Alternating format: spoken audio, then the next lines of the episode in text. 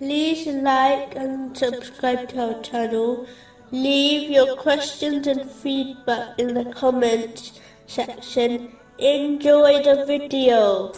Moving on to chapter 50, verses 27 and 28. His devil companion will say, Our Lord, I did not make him transgress, but he himself was in extreme error.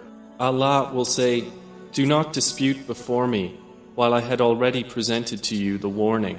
In a narration found in Sahih Bukhari, number 5534, the Holy Prophet Muhammad, peace and blessings be upon him, described the difference between a good and bad companion.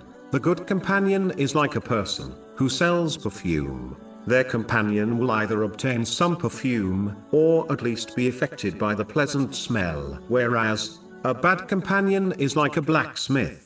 If their companion does not burn their clothes, they will certainly be affected by the smoke. A separate podcast series, titled Companionship, has been produced which discusses this topic in detail. But to sum up, Muslims must understand that the people they accompany will have an effect on them, whether this effect is positive or negative, obvious or subtle.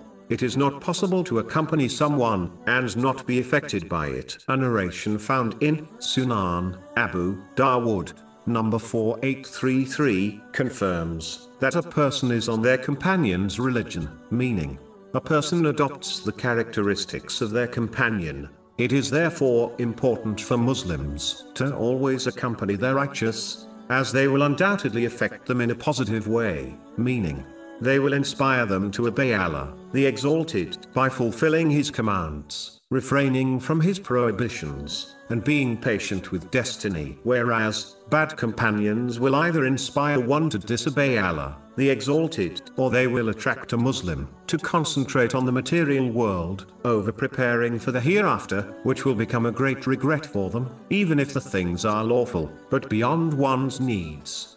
Finally, as a person will end up with those they love, in the hereafter, according to a narration, found in Sahih Bukhari, number 3688. A Muslim must practically show they love for the righteous by accompanying them in this world. But if they accompany bad or heedless people, then it proves and indicates they love for them and their ultimate destination in the hereafter. Chapter 43, verse 67. Close friends, that day, will be enemies to each other, except for the righteous.